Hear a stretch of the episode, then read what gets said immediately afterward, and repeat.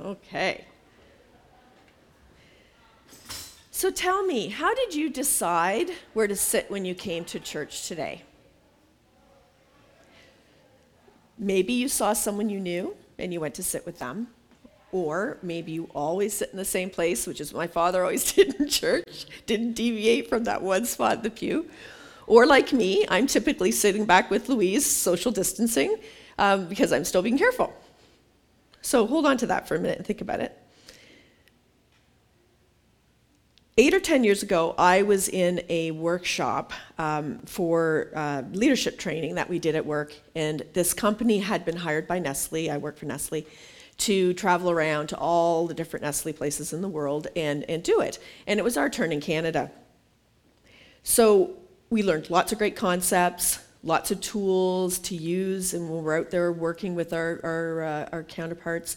But there was one concept that really stayed with me, and it was this it was questions trigger the mind. That one really fascinated me. And I kept going back to it and using it in my work. So I'd start a meeting with a question. I'd ask questions during our discussions. And I'd even use questions at times when I wasn't comfortable saying something. So why not get someone else to say what you don't want to say in the, in the meeting and uh, push a few buttons at the same time? They were really useful. They really stayed with me. Questions trigger the mind.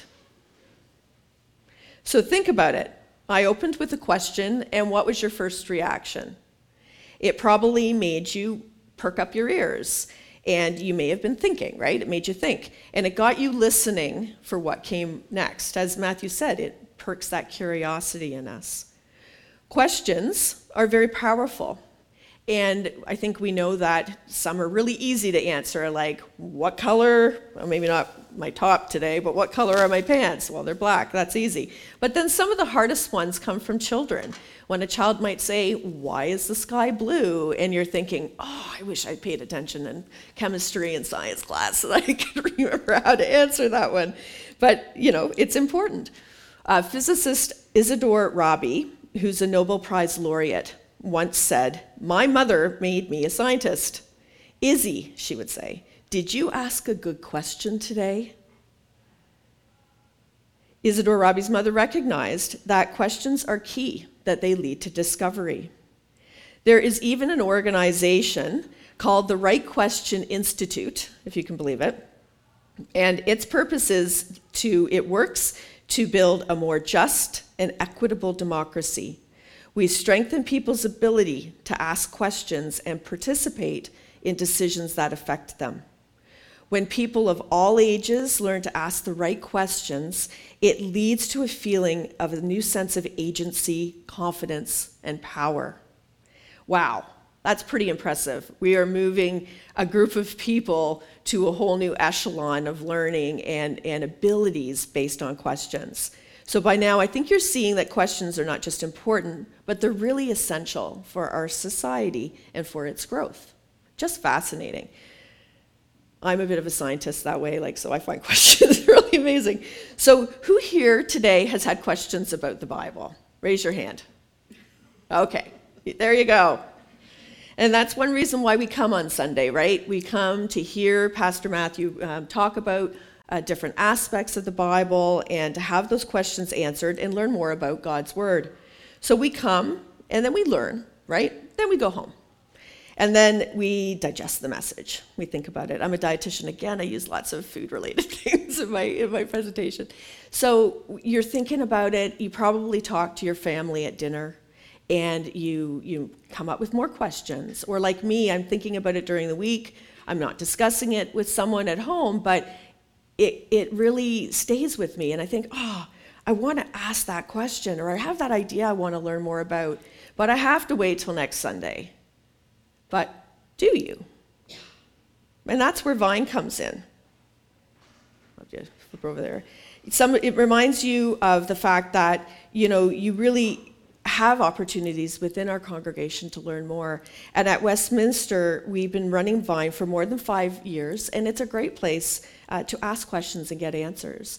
And I'm sure many of you have participated to some degree or talked to someone who has uh, and heard about it. So it reminds me of this passage from Matthew 7 7 Ask and it will be given. Ask and it will be given to you. Seek and you will find.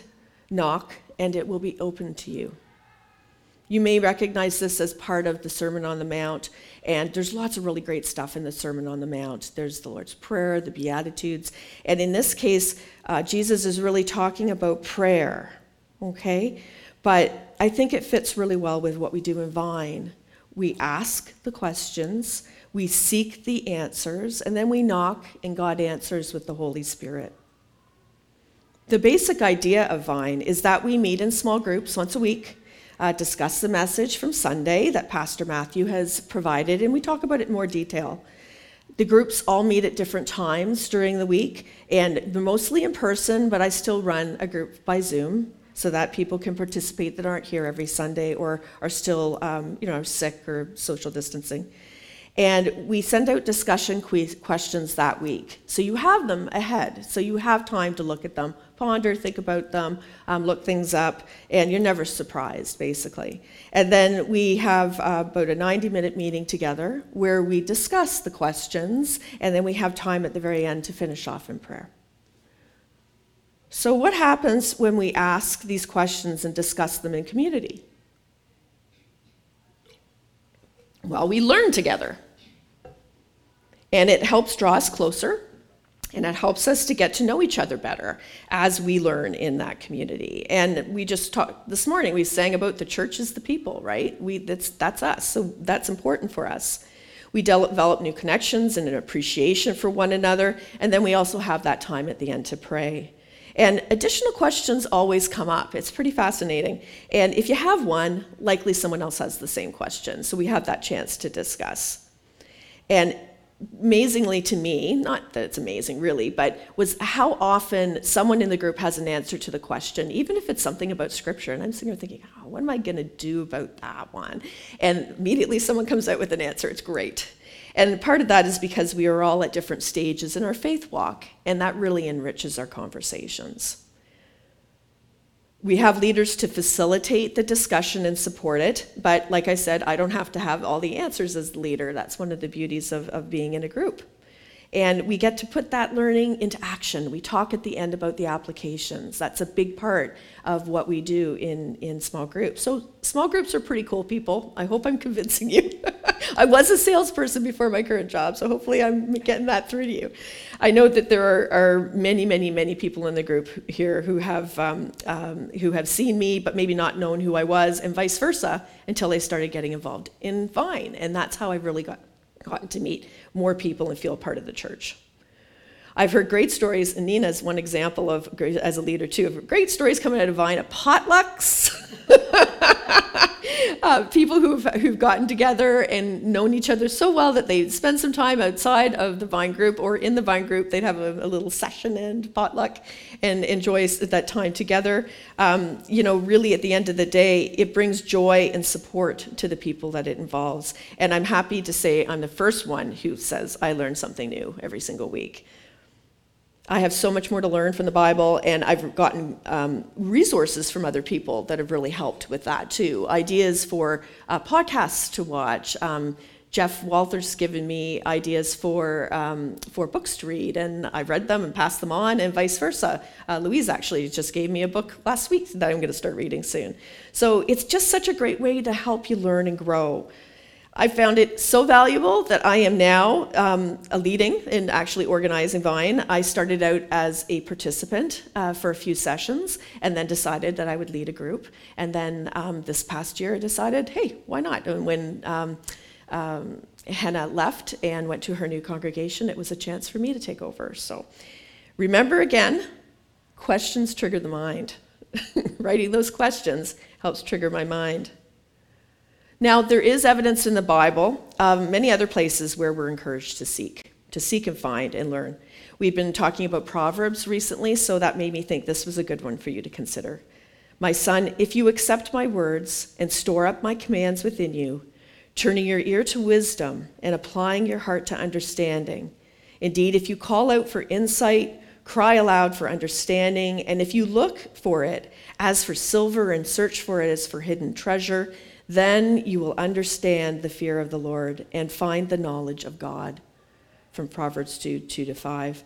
And to me, what a powerful image this paints for us to call out for insight and cry out for that understanding and to look for it like you would for a hidden treasure, something you really value, and then find the answers in God. Our diligence and our efforts to seek to understand will really be rewarded by the Heavenly Father. Now, in the New Testament, Jesus asked lots of questions and used this to teach others. I think many times you heard him asking questions, whether it was the disciples or the Pharisees or, or people gathered around him.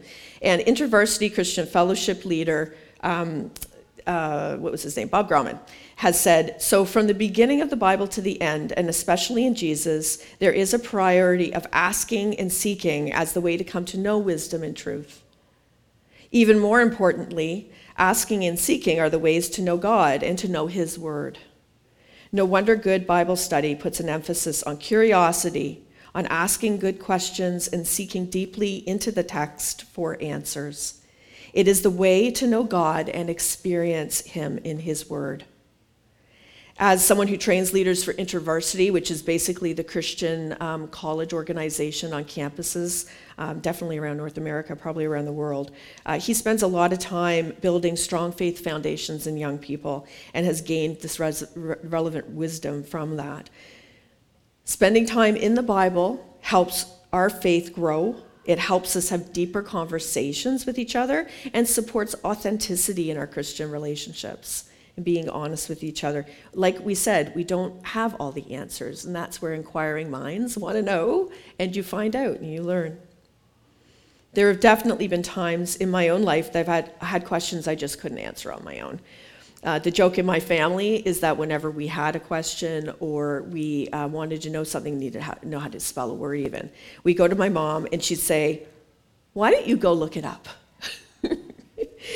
It could be just something simple. It didn't matter. She always encouraged us to go find answers on our own and asked me, in this case, to answer my own. I think it's, it's, it's something like that, like Isidore Rabi, like his mother asking her, her, him to ask. It's helped me to grow and to know what I need to do when I need guidance. And as a Christian, what better place to go than the Bible? So, a recent example of this for me was in reading through the book of John we had really great opportunities to go through each chapter of the book and, and talk about it together and hear about it each Sunday. And one chapter that I'd like to talk about here is John 16. And this is where Jesus is talking to the disciples just before the crucifixion. And he's telling them about how he would be leaving them, uh, but that the Holy Spirit would then come after he departed, and their grief would then turn to joy. And you may remember Pastor Matthew talking about joy is a diet, not a pill. Again, I'm a dietitian. I love all these comparisons to food um, as one of those themes in it. And there was so much more in that chapter, in that scripture, that resonated with me, and I wanted to read more. Um, so, spending time reading God's word really helped me to see how I could improve my own spiritual diet, right? And, and do the things and think the things that Jesus would have me do. So, one example of this would be I was able to see where the joy is in the acts of kindness, the support to family and friends that I give. You know, there's things I do every day. That's just me. But it, I didn't really take the time to recognize that. So it, it made me think about that. And it also helped me to consider what I need to do to refill my cup and to have that energy to keep doing those things and supporting um, people around me. We live in a crazy, fast paced society today, and we can get so wound up in the everyday that we, we just don't take the time. And that was another part of the theme was that we, we um, expect everything quickly, instantly, and that joy comes in time. So, reading John 16 again and spending time pulling it apart, pondering it, helped me to put this in perspective and realize that I do need to spend more time in the moment and also time to rest for my body and for my mind. And that in return takes me back to Vine and the discussions that we have there. Those discussions and the discussion we had that week helped me to answer some of those questions even more. So I had my ideas on my own, I was thinking about it, and then it kind of got solidified as we finished our discussion about the application and how to apply it to my own situation and know what to do next.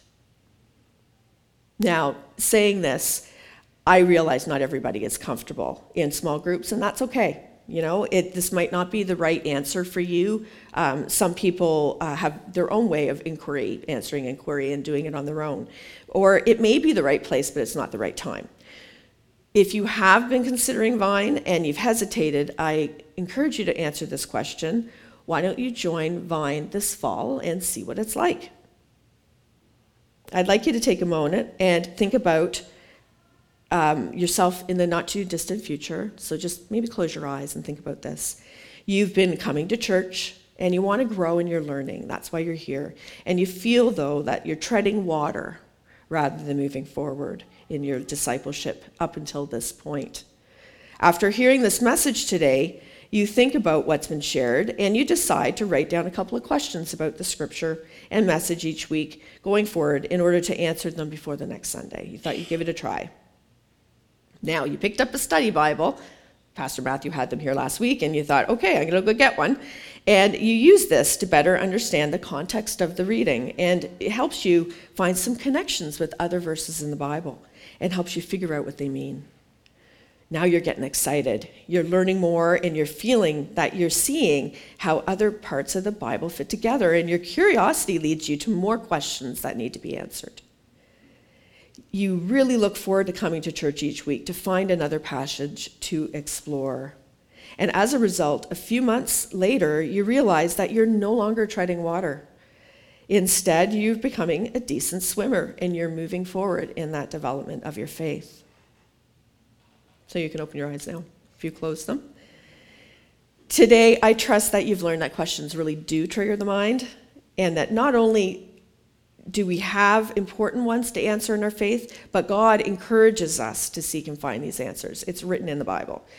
Our, my fascination with questions, I know, will continue. That's just me. And I've encouraged you to think about how you approach questions in your own Christian life. What do you do with them? And as we close, I'd like to say do reach out to me directly if you have questions about Vine. I have uh, my information actually is in the bulletin this week, and I'm in the directory. And we will be looking later in, um, we'll be starting again later in September. So later this month, you'll see something go out online and in the bulletin about the fall session. So I'd like to take a moment and close with a short prayer, if you'd like to bow your heads. Heavenly Father, as we are here today in your presence, we ask that you help us to continue to grow in our faith by asking questions and learning not only on Sunday, but throughout the week. Give us that curiosity to spend time in your word, to think deeply about it, and to ask the important questions that bring us closer to you. We thank you for the supportive and caring people around us who help us grow in our faith, and for the Holy Spirit who guides us along our path. As Jesus has directed us in the book of Matthew, may we ask, seek, and knock through prayer and with each other, like we do in our vine groups. In Jesus' name, amen.